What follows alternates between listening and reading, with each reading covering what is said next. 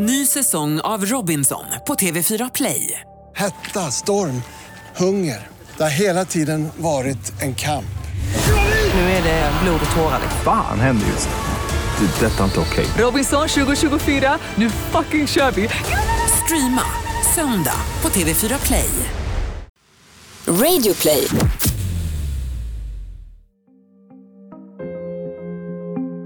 De stora nyhetshändelserna påverkar alla svenskar.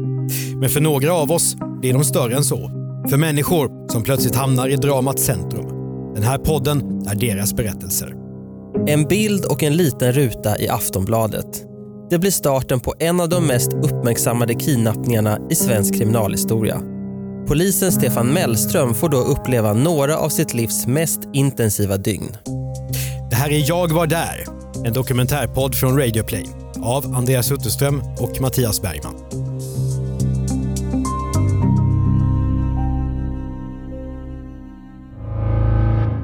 Nu är det ju liksom, nu är det, nu är det spännande, nu är det stressigt och, och, och, och nu är det ovisst. Ja, man, man vet inte vad det, vad det ska ta vägen där helt enkelt. Födda till att bli miljonärer är rubriken.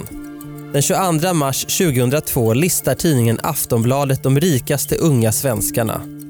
Bland barnen till fastighetsmagnater och hm arvingar finns namnet Erik Westerberg.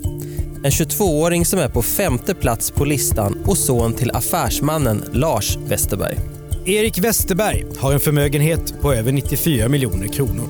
Det kapitalet gav honom hela 4,3 miljoner i avkastning på ett år. Men han har inte en enda krona i lön eftersom han studerar. Allt det här står i kvällstidningen för vem som helst att läsa. De tjänar mest, de är rikast där du bor. Ganska vanliga löpsedlar vid den här tiden. Listorna över förmögna svenskar bygger på vad som står i våra deklarationer. Kvällstidningarna gör såna här artiklar för att de säljer och de säljer för att vi alla är nyfikna på människor med pengar. Men just den här artikeln kommer att få mycket dramatiska följder. Den väcker nämligen en idé hos några hänsynslösa personer som är beredda att gå mycket långt för att skaffa pengar. Nej, men jag tycker att man, man, ska, man ska jobba aktivt med, med, sin egen säkerhetsmedvetenhet där man måste göra säkerhet till en fråga i, i vardagen. Skicka ut lite signaler om att jag är säkerhetsmedveten. Det ska synas eh, både på den plats man bor och på det sättet man, man, man uppträder. Att man har en, en, en hyggligt hög nivå av säkerhetsmedvetenhet. Eh, lite slarvigt uttryckt. Eh, jag är säkerhetsmedveten, ta inte mig, ta någon annan som man brukar uttrycka det, flyga så mycket som möjligt under radarn så att man inte sticker ut. Det här är Stefan Mellström. Idag är han säkerhetskonsult och hjälper bland annat förmögna personer med deras personskydd. Alltså hur de ska minimera riskerna för att råka illa ut. Risker som i värsta fall kan sluta med att man blir bortrövad och utpressad. För det är just vad som kommer att ske med Erik Westerberg. Och Stefan Mellström får då en nyckelroll. Måndagen den 12 augusti 2002. Ett blomsterbud till Erik Westerbergs lägenhet mitt på Östermalm i Stockholm. Erik är hemma och sitter och pluggar. Han öppnar dörren och möts av ett blombud i blond peruk. Under pistolhot tvingas Erik lägga sig ner på golvet. Mannen täcker för hans ögon med tejp. Ytterligare en man kommer in i lägenheten. Erik Westerberg placeras i en låda som bärs ner till en Ford Transit-buss vars sidor satts för med solfilm så att man inte kan se in eller ut. Färden går till en hyrd stuga ute på Värmdö utanför Stockholm. Erik Westerberg placeras på en säng. Han kedjas fast, fortfarande med tejp över ögonen. Det ska ta fem dygn innan han kan se igen.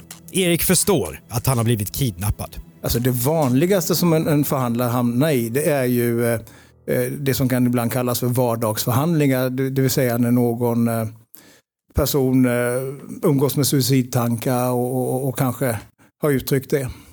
Eller att man har barrikaderat sig i någon lägenhet och, och man antas beväpnad. Då, då försöker man ju med med förhandlingslösning få någon att komma ut till den istället för att man ska behöva gå in och ta en, en onödig konfrontation. 2002 har Stefan Mellström ännu inte sadlat om till säkerhetskonsult. Då är han polis. Efter jobb inom ordningspolisen och nationella insatsstyrkor har han inriktat sig på förhandling. Ett jobb som kräver intresse för människor, att kunna förstå och lyssna. Det kräver också tålamod. Vid ett tillfälle står Stefans kollegor i nästan ett dygn och förhandlar med en beväpnad man som hamnat i en psykos. Det är ju väldigt mycket eh, att, att lyssna, att jobba väldigt mycket med det aktiva lyssnandet. Vi brukar prata om att, att, eh, att vi har en, en, eh, en förhandlingstrappa eh, där aktivt lyssnande är det första steget. Vid den här tiden är Stefan nationell förhandlingskoordinator. Han ser till att andra förhandlare utbildas och får bra stöd i sitt jobb. Nu kommer Stefan Mellström att få en centralt placerad roll i bortrövandet av Erik Westerberg. Kidnappning av förmögna personer är ovanligt, även om det inträffar då och då.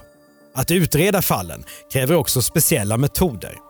Stefan och hans medarbetare har sett till att lära sig. Ja, vi hade haft några olika eh, fall eh, i, inom Stockholmspolisen. Eh, då.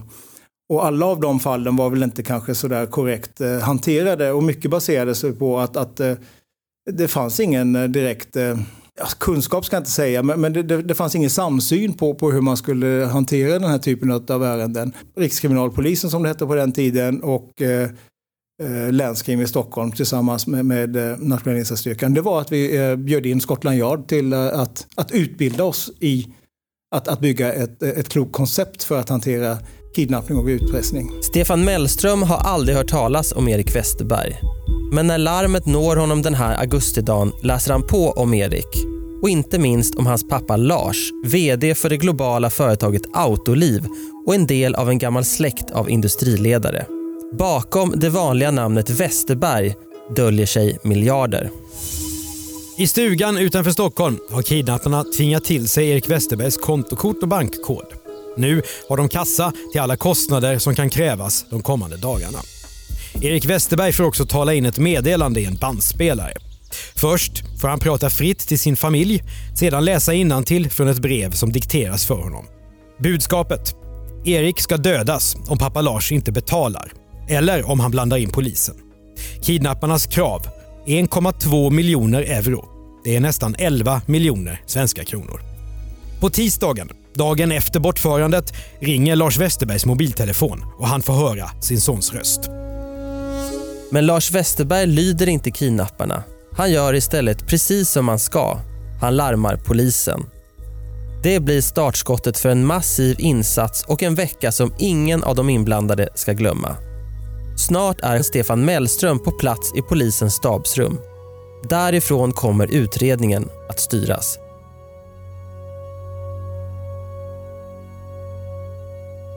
Ny säsong av Robinson på TV4 Play. Hetta, storm, hunger. Det har hela tiden varit en kamp. Nu är det blod och tårar. Fan händer just det. det detta är inte okej. Okay. Robinson 2024, nu fucking kör vi. Streama söndag på TV4 Play. Ett poddtips från Podplay. I fallen jag aldrig glömmer djupdyker Hasse Aro i arbetet bakom några av Sveriges mest uppseendeväckande brottsutredningar går vi in med hemlig telefonavlyssning och, och då upplever vi att vi får en total förändring av hans beteende. Vad är det som händer nu? Vem är det som läcker? Och så säger han att jag är kriminell, jag har varit kriminell i hela mitt liv men att mörda ett barn, där går min gräns. Nya säsongen av Fallen jag aldrig glömmer på Podplay. Ja, generellt sett så ser det väl ut som eh, ett, ett, eh, ett rum med, med eh, utrymme för flera stycken funktioner.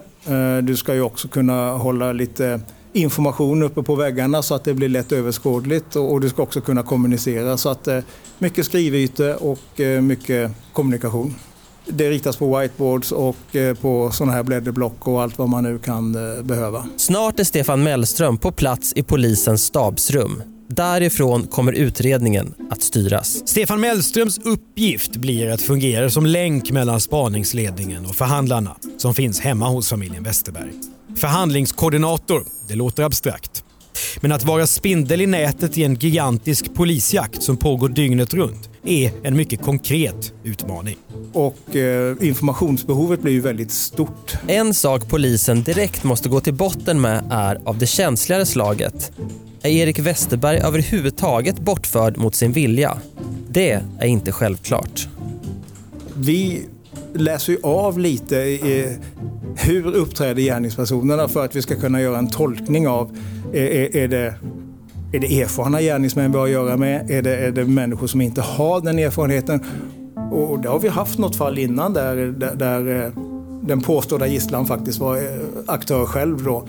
Eh, därför att man behövde pengar då. Och allt det där tar man ju i, i beaktan. Men det, det, det stod ju tämligen tidigt klart att, att det här var på riktigt. De här kidnapparna är uppenbarligen inga amatörer. Energin i utredningen är på topp minut för minut. Samtidigt måste poliserna arbeta så diskret som möjligt eftersom brottslingarna hotat Lars Westerberg. Om polisen avslöjar sig kan det kosta Erik livet. Familjens telefon avlyssnas dygnet runt. Samtalen från kidnapparna kan ge viktiga ledtrådar. Westerberg? Lars Westerberg? Det är jag.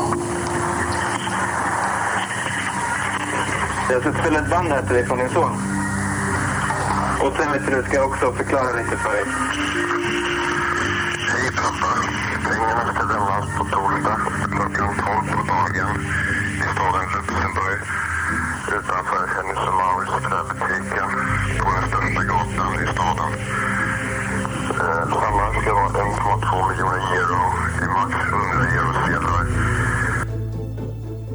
Ja, men man analyserar ju allt det där. Eh, allt från, från olika typer av bakgrundsljud man kan höra eh, till dialekt, eh, eventuella brytningar och, och, vad det nu kan tänkas vara. Då. Nej, men alltså, vi lägger ju upp en strategi och hela strategin bygger ju på eh, den övergripande målsättningen blir ju alltid att rädda liv. Eh, och det, det, får man aldrig eh, glömma bort, att det är det som är den övergripande målsättningen. Eh, sen utifrån vad man då får för information så, så lägger vi upp en, en, en strategi tillsammans som, som, som, blir hållbar helt enkelt. Då. Om Lars Westerberg bestämt sig för att betala lösensumman hade Stefan Mellström och spaningsledningen stått inför en stor utmaning. De kan inte hindra pappan, bara starkt avråda honom från att betala. Men i det här fallet fungerar samarbetet perfekt. Lars Westerberg lyssnar och lyder polisens råd. Det gör han rätt i. För det finns alltid mönster i hur brottslingar beter sig, även kidnappare. Därför kan polisen jobba med scenarier över vad de kan komma att göra i nästa steg av dramat. Det gäller för Stefan Mellström och hans kollegor att analysera allt och försöka tänka framåt. Att ligga steget före gärningsmännen. Men, men som du vet så är det ju en otroligt stor polisapparat när det sker något sånt här. Och det finns ju eh, speciellt utbildade eh, poliser som gör gärningsmannaprofiler. Och de blir ju aktörer i det här också. Så man försöker ju så, så, så gott det går med det informationsunderlag man har eh, bygga upp en profil kring en tänkt eh, gärningsperson här. Vi blev inte särskilt förvånade över att det var färdiginspelade meddelanden. För, för, för det, det är ganska vanligt att det är det. Men sen så måste man ju bryta ner det där till någon form av realtid eh, senare då. Så att, Eh, Eh, det kommer ju eh, senare då att, att det blir en ren kommunikation mellan eh, eh ja, kidnapparna då och eh, LAS. I huset på Värmdö vaktas Erik Westerberg av en man som kallar sig för Mustafa. Han har lynnigt humör och Erik misstänker att hans fångvaktare tar kokain. De pratar tyska med varandra. Och Mustafa är pratsam. Han säger att han är turk och bor i Bremen i Tyskland. Att han ska få så lite som 5 000 kronor för att han vaktar Erik. Och han tror att Eriks familj är god för mycket mer pengar än vad de i verkligheten är. Polisutredarna får nu ett speciellt telefonsamtal. Det kommer från tidningen Expressen som på något sätt har fått tips om kidnappningen. Två av de mest erfarna kriminalreportrarna har gått igång. Det här är naturligtvis en mycket stor nyhet och varje journalist tänker då genast det här måste vi berätta för läsarna. Eh, det var ju en, eh, en väldigt jobbig sak. Eh, vi var ju väl medvetna om att når det här media så, så, så, kommer vi att, att få det väldigt, väldigt, väldigt besvärligt. Det hade ju äventyrat Eriks liv helt enkelt. Nej, men om det läcker ut i media så, så är det ju dels en risk för att en massa andra människor kommer att hävda att det är de som har tagit honom och, och det tar en otrolig massa fokus och energi från, från, från det ändå redan nu komplicerade arbetet som, som polisen är ställda inför. Så det är en av anledningarna. Eh, en annan anledning är ju att, att det, det, det, sätter en otrolig press även på, på gärningspersonerna och, och, och, eh, det kan ju finnas en risk att, att kanske döda sin gisslan helt enkelt om det blir för komplicerat för dem. Hur tidningen agerar i det här läget handlar bokstavligen om liv och död. Men alla kan övertygas. Polisledningen gör nu en deal med Expressen. Den tidning som hade informationen skulle få lite förstahandsuppgifter när väl ärendet var avklarat eller Erik var på säker plats. Utredningen fortsätter. Tisdagen går. Erik Westerberg ser fortfarande ingenting. Han äter mycket lite och försöker sova bort tiden istället. Han får också lyssna på radio. Det gör att han har koll på vilken dag det är. Samtidigt går nya bandinspelningar och telefonsamtal mellan kidnapparna och pappa Lars Westerberg. Lars Westerberg har pengarna som gärningsmännen kräver i lösensumma. Även om det är praktiskt svårt att skaffa fram dem snabbt. Det är lätt att föreställa sig pressen på familjen. Självklart vill man inget hellre än att allt ska vara över. Och i brist på det, att den som är bortrövad mår under omständigheterna bra. Men familjen får inte prata direkt med Erik. Därför ställer Lars Westerberg en kontrollfråga som man vet att Erik, men inte kidnapparna, kan besvara. Jag vill veta att han lever. Självklart. Men vi, av säkerhets han lever. Men du, vi, vill inte åt, vi vill inte åt dig eller din son. Vi vill bara ha pengarna. Är du uppfattat? Ja, du uppfattar. Men kan du göra mig en tjänst då? Ring upp honom och fråga vad våran katt heter. Och så bara ring tillbaks. Det måste vara ofarligt för dig med va? Jag vet ju... Du kommer, den uppgiften vet du kommer du få reda på imorgon. Ja, det ligger ju lite i sakens natur att vi dels måste veta att vi pratar med, med, med rätt gärningspersoner. Eh, dels så vill vi ju veta att, att personen fortfarande är i liv. Och, och, och, därför så, så faller det sig ganska naturligt att, att man ställer den typen av frågor som bara den bortförde kan svara på. Och det kan ju se lite olika ut då. Men ganska initialt är ju vikten av att, att vi vill få ett besked om Eh, huruvida personen fortfarande lever och att vi kan då eh, veta som sagt var att vi pratar med, med, med rätt personer. Stefan Mellströms jobb handlar mycket om kommunikation. Familjen Westerberg vill naturligtvis få veta precis allt som händer så fort som möjligt. Stefan och hans medarbetare hushåller därför med vad de vet och ger informationen i portioner. Ofta tvingas de svara föräldrarna att de inte vet vad som kommer att hända, även om det känns otillräckligt. Polisen vet att det kan ta flera dygn innan det här dramat avslutas. Nej, men alltså det, det, det är ju hela tiden då att, att eh, inte börja spekulera i, i, i olika typer av utgångar. Hela tiden bara vara så saklig eh, som möjligt givet eh, vad man då kan säga i, i olika situationer. Och, och försöka eh, att inte binda sig vid olika typer av löften. Eh, varken i, i hur lång tid saker och ting kommer ta eller hur, vad en utgång skulle kunna tänkas bli. Då. Hur den hårt pressade Lars Westerberg agerar i samtalen med kidnapparna är avgörande Därför får han hela tiden stöd och tips av polisen när telefonen ringer. Ja, men så, så, kan det ju vara, att man går igenom eh, innan. Eh, vad kan, vad kan det komma nu? Hur ska vi hantera det? Om det här hände, eh, då ska du svara si eller så här. Så vi försöker som sagt bara ligga hela tiden på framkant med, med, med, och har gått igenom samtalen. Som regel så, som, som förhandlare och i en sån här situation så kör man ju rollspel innan också för att man ska bli lite van vid den stressen som, som kommer att komma. Men sen så, så, kan det ju alltid komma överraskningar och då är det ju liksom förhandlarnas roll som nästan på ett dirigentvis får, får, får, får försöka styra så att det inte sägs någonting, så att man inte lovar bort sig, så att man inte eh, försvårar.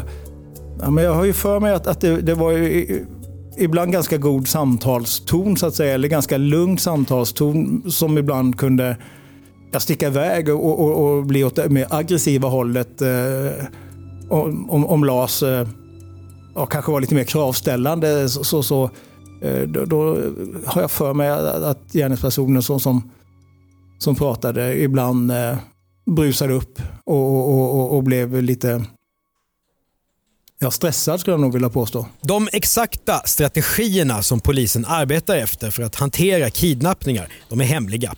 Men Stefan Mellström berättar hur man tänker generellt. Ja, men det är ju ändå eh, ganska viktigt. Dels att man inte låser sig själv i någon form av eh, deadline eller, eller tid. Då. Dels så att man hela tiden då, eh, köper sig eh, lite tid och, och, och indikerar villigheten att, att, att samverka. Då. Att inte en gärningsperson eh, gör något förhastat helt enkelt. Alla är nu mycket pressade. Familjen Westerberg, polisen, gärningsmännen och Erik Westerberg naturligtvis. Men också Stefan Mellström. Ett ansvar ligger tungt på hans axlar. Och, och sitta i, i, i en stab är ju inte lika påfrestande som att möta känslorna hemma hos en familj. Det är ju mer påfrestande i så fall. Och det är klart att eh, när, när, vi bygger en organisation för det här så, så, så tänker vi ändå långsiktigt så att, att, att, vi har lite redundans i systemet. För det är väldigt lätt att man eh, kör slut på sig själv och, och har svårt att gå hem eh, Eh, när, när det rullar eh, dygnets alla timmar. Så är det ju. Det, det går inte bara att släppa det utan man är ju kvar i det även om man är, är hemma. Men, men, det är ändå viktigt att man får sina eh, timmar utav vila och, och så vidare så att, att, att att man just skapar den här uthålligheten. Och det är ju våran fördel då så, som polis att kunna göra det. Eh, den fördelen har ju inte kidnapparna utan det, det är ju en anspänning för dem också. Och, och, och eh, det kommer att påverka deras både beslutsfattande och, och uthållighet. Lars Westerberg är van vid situationer som kräver hans fulla uppmärksamhet. Som företagsledare och styrelseproffs har han mycket stor erfarenhet av svåra samtal. Kan det vara en fördel i den här personliga krisen? Ibland kanske det kan vara en fördel att man är van att, press- att hantera pressade situationer. Eh, men när känslorna kommer in eh, så brukar de ta över och styra. Eh, det, är ju liksom ingen, det är ingen vanlig affärsuppgörelse det här utan det, det, det här handlar ju om att få tillbaka sin son. Och, och det, det, är klart att, att det är otroligt påfrestande och, och känslosamt och, och, och svårt att hålla känslorna styr såklart. På onsdagen ställer pappa Lars en ny kontrollfråga till gärningsmännen för att få livstecken från sin son. Vad har Erik fått i födelsedagspresent? Otrolig respekt för, för hur galant han, han hanterade det här eh, givet den, den pressen han hade på sig. Jag tycker ett fantastiskt arbete utav, utav eh, Lars och hela hans familj. Otrolig mardröm de, de är satta i och, och ändå kunna var vara så rationell och funktionell. Det, det är beundransvärt. Bortrövandet och utpressningen går nu in i nästa fas. Den svåraste. Och den som många kidnappningar faller på. Att offret nu ska växlas mot lösensumman. Många kidnappare upplever en enorm press. Och ju mer stressade de blir, desto större är också risken att de gör någonting dumt. Därför föredrar polisen professionella och kyliga gärningsmän. Därför att det är så otroligt svårt att, att eh, hantera en sån här situation eh, det behövs ju nästan också vara flera för att överraska någon och, och, och kunna på en för, för, för gisslan säkert sätt eh, föra bort någon. Är du ensam så, så, så, så blir det betydligt svårare och, och då löper ju säkert eh, gisslan en större risk. De som ger sig in i det här, vilket är väldigt få därför att de flesta har insett att det är ett av de dummaste brott du kan ge dig på. Eh, och när det börjar stå klart för dem att, att det är ett otroligt komplicerat eh, eh, brott att, att, att, utföra, då kommer ju också stressen och pressen på dem och, och, och när osäkerheten börjar komma där, då, då, då, börjar det också bli lite farligt såklart ju. Och det, det måste vi balansera. På torsdagen flyger Lars Westerberg till den lilla bankstaten Luxemburg. Han har fått order av kidnapparna att överlämna de 1,2 miljonerna euro cash i små sedlar vid en Hennes Mauritz butik. Pengarna väger så mycket som 15 kilo och det är inte det enklaste att ordna fram ens för en mäktig koncernchef. Krisen ska snart nå sin kulmen, men allting drar ut på tiden. Först har kidnapparna sagt att Lars ska överlämna pengarna på torsdagen. Nu flyttar de fram tiden till fredag lunchtid. Men Lars Westerberg har inte rest ensam ner till Europa. Svensk polis följer honom i smyg.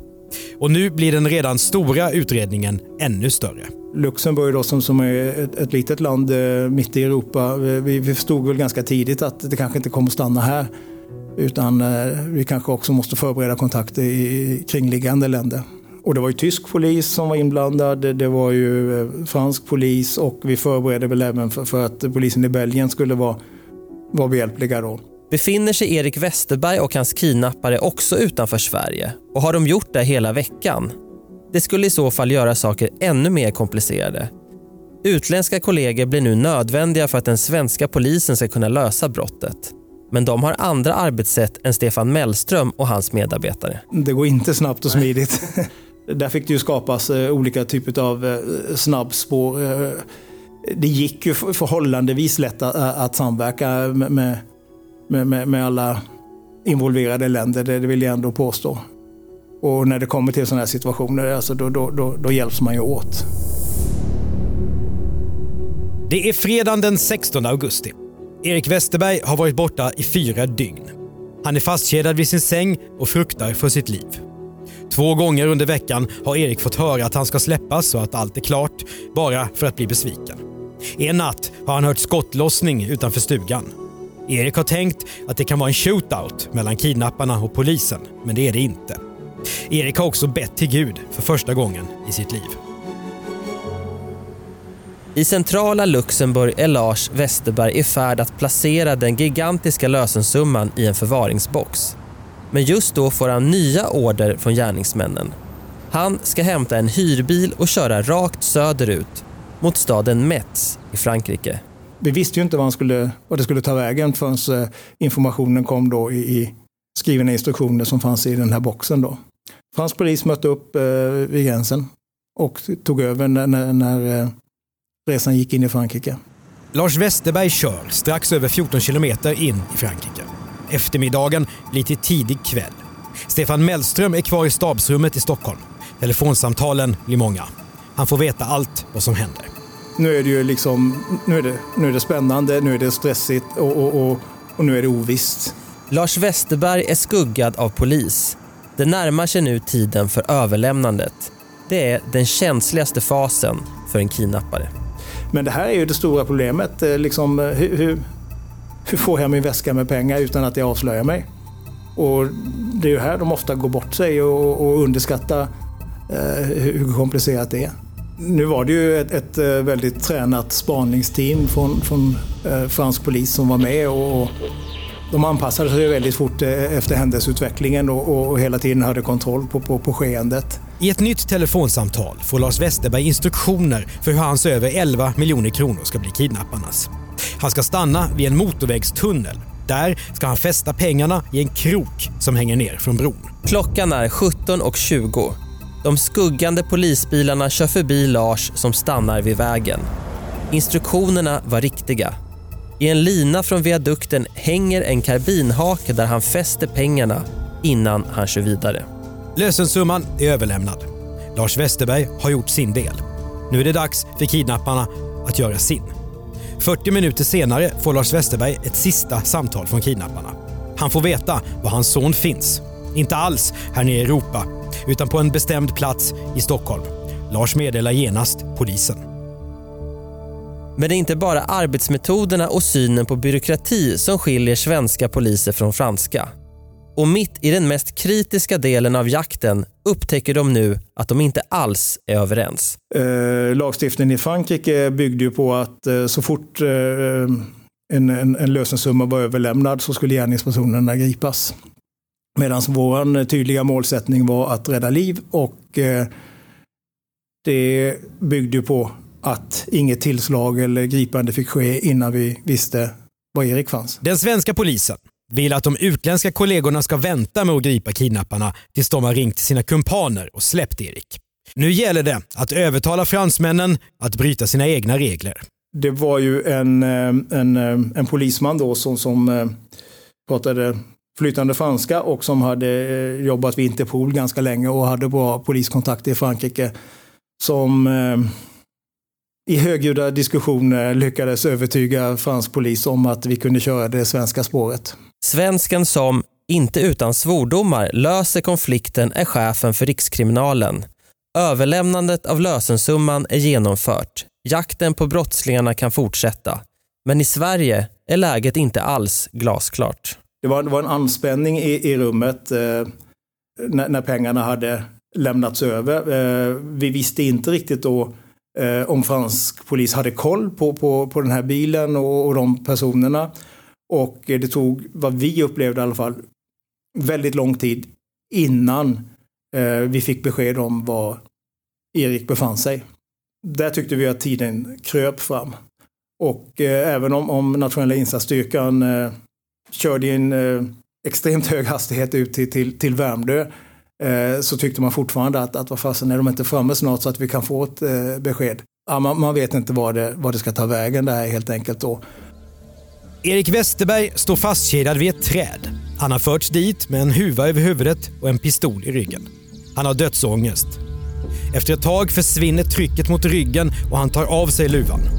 Han står vid en rondell i Gustavsberg öster om Stockholm. Snart rusar en mängd poliser plötsligt fram. När de bildar kedja runt honom som skydd släpper hans rädsla. Erik förstår. Han är fri. Senare grips Karageorgi Derikonja och Predrag Sevic av fransk polis. De har flytt mot Bryssel med Lars Westerbergs miljoner. Nenad Radic heter mannen som varit Erik Westerbergs fångvakt i en vecka. Han grips på Arlanda flygplats. Att han är rätt man är tydligt eftersom han har på sig armbandsur som han tagit i Erik Westerbergs lägenhet. Jakten är över. Vid 23.30 på kvällen återförenas Erik Westerberg med sin familj och kan börja bearbeta fyra dygns trauma.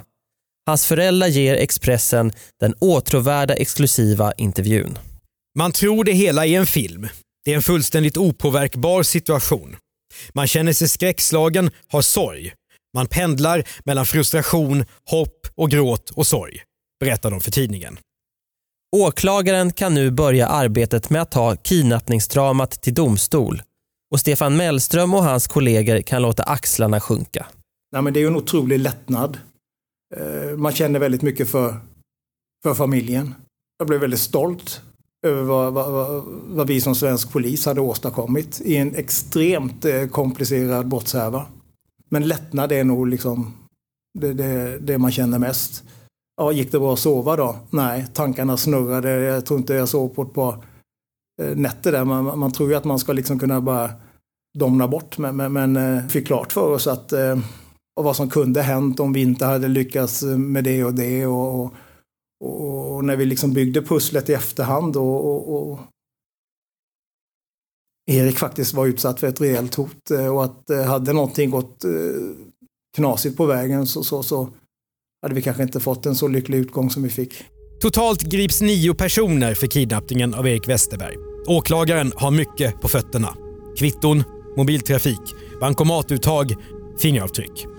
Det kan låta som att kidnapparna har varit oförsiktiga. Men sådana här brott är mycket svåra att lyckas med. Det krävs flera personer för att kunna föra bort och hålla någon fången. Att inte lämna spår efter sig är i praktiken omöjligt. Och att lyckas fly med pengarna är mycket svårt. Ja, jag var nog inte jätteförvånad egentligen. Vart efter vi fick information så, så började liksom bilden klarna ganska ordentligt också. Nej, men personer så som eh, eh, hade förekommit till viss del i, i olika kriminella sammanhang. Eh, som får någon form av idé så, som, som de tror att de kan eh, genomföra och där man då underskattar svårigheterna i att, att, att lyckas med, med det här. Att familjen Westerberg jämförde veckan med en film är ingen klyscha. Stefan Mellström tänker på hur kidnapparna gått tillväga. Överlämningen under en bro. Linan med karbinhaken. Alltså det här med kroken och viadukten och sådär, det, det, är ju någonting som man ändå fastnar lite på. Så. Att man har hämtat inspiration kanske ifrån film och böcker möjligtvis då. De gör det onödigt komplicerat för sig själva genom att lägga upp de här olika uppläggen. Och, och här sker ju en del alltså, misstag som, som, som, spelar polisen i händerna genom att, att ja, beviskedjan blir ju ganska hållbar genom att, att man använder egna bilar och, och uppträder med, med, med, peruken på i olika sammanhang och, och använder Eriks kort eh, längs hela färdvägen och allt vad det nu är då. Och det var ju också en del i, i, i profileringen där vi såg att, att nej men det här är ju hyggligt amatörmässigt utfört trots allt. Stockholms tingsrätt dömer Radic, Sevic och Derikonja till 12 års fängelse vardera för människorov och utpressning. De tre dömda männen överklagar till hovrätten. Åklagaren yrkar på livstid för dem men hovrätten ändrar inte tingsrättsdomarna. Alltså många saker i, i, i hela det här Westerbergs ärendet har präglats eh, lite av eh, tur. Men eh, tur skapar man ju också förutsättningar för. Så det är ju inte bara tur. Eh, men, men det, mycket, mycket har gått våran väg. Stefan Mellström går vidare med andra arbetsuppgifter. Men han får chansen att för första gången träffa Lars och Erik Westerberg i polishuset i Stockholm. Det var väldigt trevligt eh, och eh, det var skönt att se hur lättade alla var. Relativt tidigt eh, efter upplösningen om jag minns det hela rätt. Och Erik fick väl fortfarande samtalsstöd under den tiden vilket är fullt förståeligt. Erik Westerberg berättar i rätten att han går i psykoterapi och har svårt att sova. Han undviker det okända, får torgskräck och går bara till platser han känner väl till. Sådana här händelser påverkar offren även om de slutar väl. Men kidnappningen av Erik Westerberg och senare den av Fabian Bengtsson gör nytta i ett större sammanhang. Det kan ha räddat andra från att rövas bort. Och de få kidnappningar och utpressningsfall som ändå förekommer i Sverige lyckas polisen nästan alltid lösa, säger Stefan Mellström. Ja, det spontana jag tänker på det, det, det är ju nog eh, att vi ska vara ganska tacksamma att det här klarades ut på det sätt som det gjordes. Det har skickat signaler till kriminella som har fått dem högst sannolikt att avstå och inse att det här är ingenting att hålla på med. Du har hört ett avsnitt av Jag var där, en dokumentärpodd från Radio Play av Andreas Utterström och Mattias Bergman. Det finns också ett avsnitt om kidnappningen av Fabian Bengtsson. Den ligger tidigare här i feeden. Exekutiv producent är Jonas Lindskov. Som källor till avsnittet är förutom medieuppgifter också domarna från Stockholms tingsrätt och hovrätt. När vi inte gör den här podden gör vi också misslyckade affärer, misslyckade brott och misslyckade makthavare i Radio Play. Vi driver också specialistbyrån Commercial Content där vi gör kommersiellt innehåll och gör då podden världens bästa innehåll. Vi kan kontaktas på e-post jagvardar@bplus.se.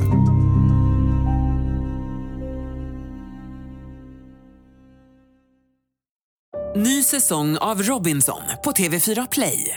Hetta, storm, hunger. Det har hela tiden varit en kamp. Nu är det blod och tårar. Fan händer just det. det är detta är inte okej. Okay. Robinson 2024, nu fucking kör vi. Streama söndag på TV4 Play.